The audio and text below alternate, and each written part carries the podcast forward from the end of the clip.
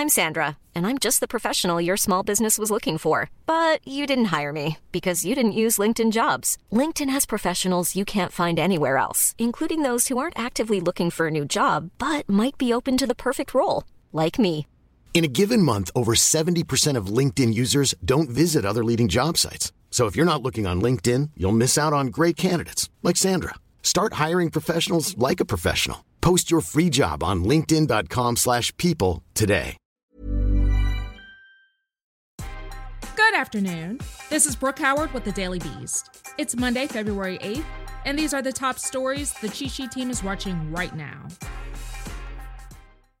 Former President Trump's second impeachment trial begins this week. And until that circus fully takes the stage, his legal team has offered a preview of his defense. According to their documents released Monday, Trump really did not mean it when he told people to, quote, fight like hell ahead of the Capitol riot. And, even if he did, his defense team says that that should not matter because he's not president anymore. I guess they think a person gets a clean slate when they leave office. Regardless of that crap rationale, the Senate has tried former government officials before. If 67 members of the Senate vote to convict Trump, then they could vote to disqualify him from ever running for office again. More than two weeks into a new administration, and we still have to talk about the tomfoolery of the Trump White House. Newly released documents indicate that the former president's response to the COVID 19 pandemic was purely political. An investigation led by the House Oversight Committee found that political appointees at the Health Department purposefully interfered with guidance issued by the Centers for Disease Control and Prevention.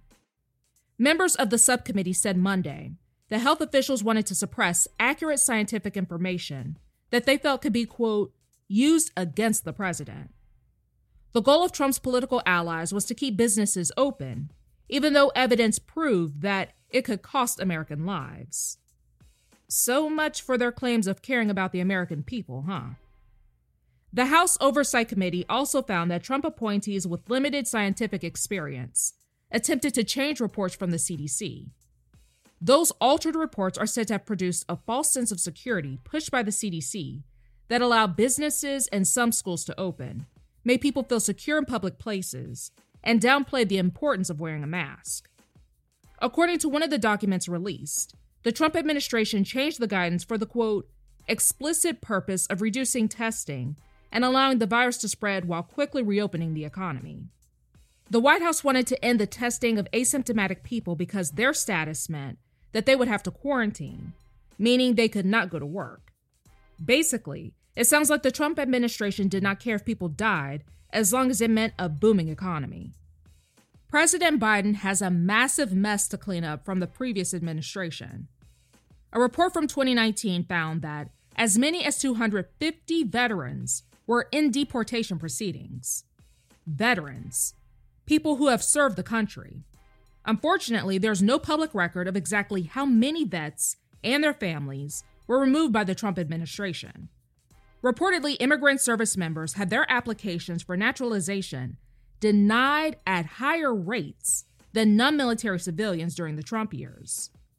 The current White House Assistant Press Secretary said in a statement that, in regards to immigration, the Biden administration, quote, will focus on those who are national security and public safety threats, not military families, service members, or veterans.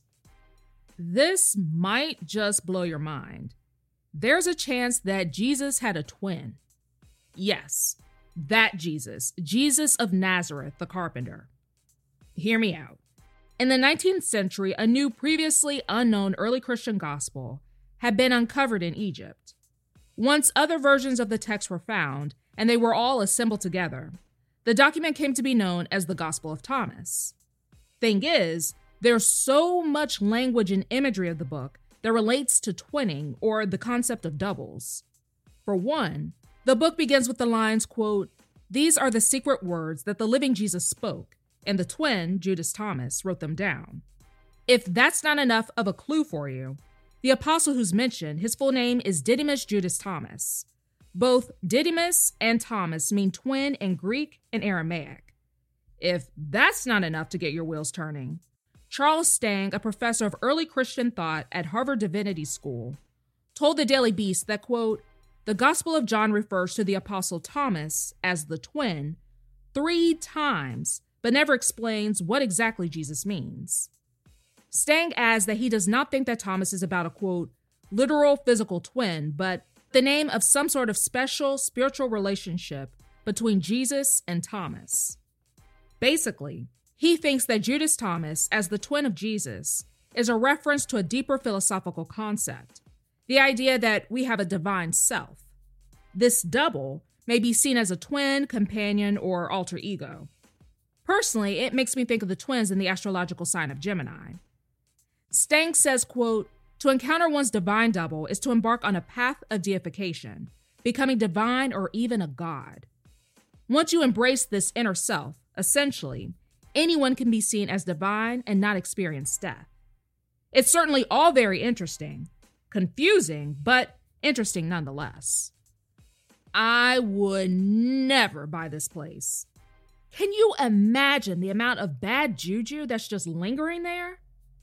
Jeffrey Epstein's private estate in the Caribbean, commonly called Pedophile Island, has caught the interest of several buyers. Reportedly, the properties Little St. James and Great St. James are fairly coveted, However, the Attorney General of the U.S. Virgin Islands is currently in a legal dispute with Epstein's estate over his property, including the islands. So neither can currently be sold. After last night's Super Spreader Bowl, Tampa has pretty much proved that it is the Florida of the entire state of Florida. The city's mayor, Jane Castor, said on Monday that she was frustrated after seeing all of the viral footage of people out celebrating before and after the game between the Tampa Bay Buccaneers and Kansas City Chiefs. Some celebrities even held parties. I'm talking directly to you, 50 Cent.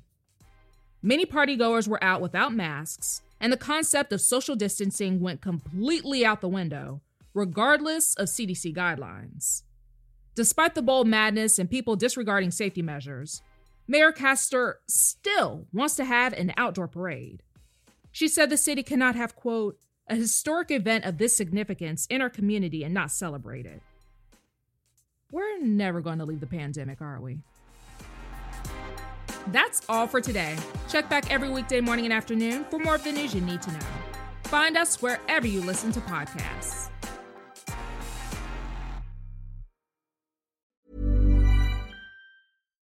Here's a cool fact a crocodile can't stick out its tongue. Another cool fact you can get short term health insurance for a month or just under a year in some states. United Healthcare short term insurance plans are designed for people who are between jobs, coming off their parents' plan, or turning a side hustle into a full time gig. Underwritten by Golden Rule Insurance Company, they offer flexible, budget friendly coverage with access to a nationwide network of doctors and hospitals. Get more cool facts about United Healthcare short term plans at uh1.com.